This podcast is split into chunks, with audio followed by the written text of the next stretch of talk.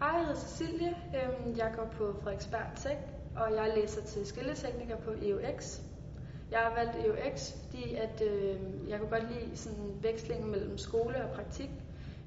Inden jeg vandt uddannelsen, der gjorde mig de tanker, at jeg tænkte på, hvad der personligt bedst for mig ville være bedst med hensyn til, hvad jeg gerne ville.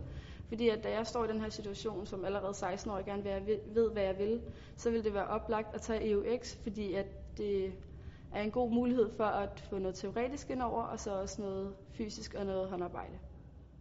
Det praktik i virksomhederne, det giver mig, det er, at jeg ligesom får et bedre indblik i, hvordan et værksted fungerer, og hvad, hvad de forskellige laver, for det er meget forskelligt fra virksomhed til virksomhed, hvad det er, de går og laver, og hvad det er, de producerer, og hvad det er, de designer.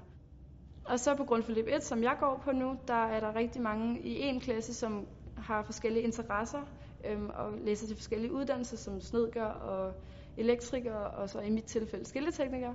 Øhm, og det synes jeg er vildt fedt, at man ligesom lærer hinanden at kende, og, og man sådan, inden for de forskellige uddannelser, man lærer uddannelserne at kende, selvom man ikke selv læser til det.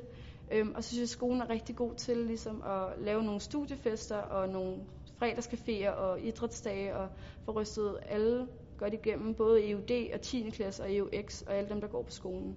Så det synes jeg er fedt.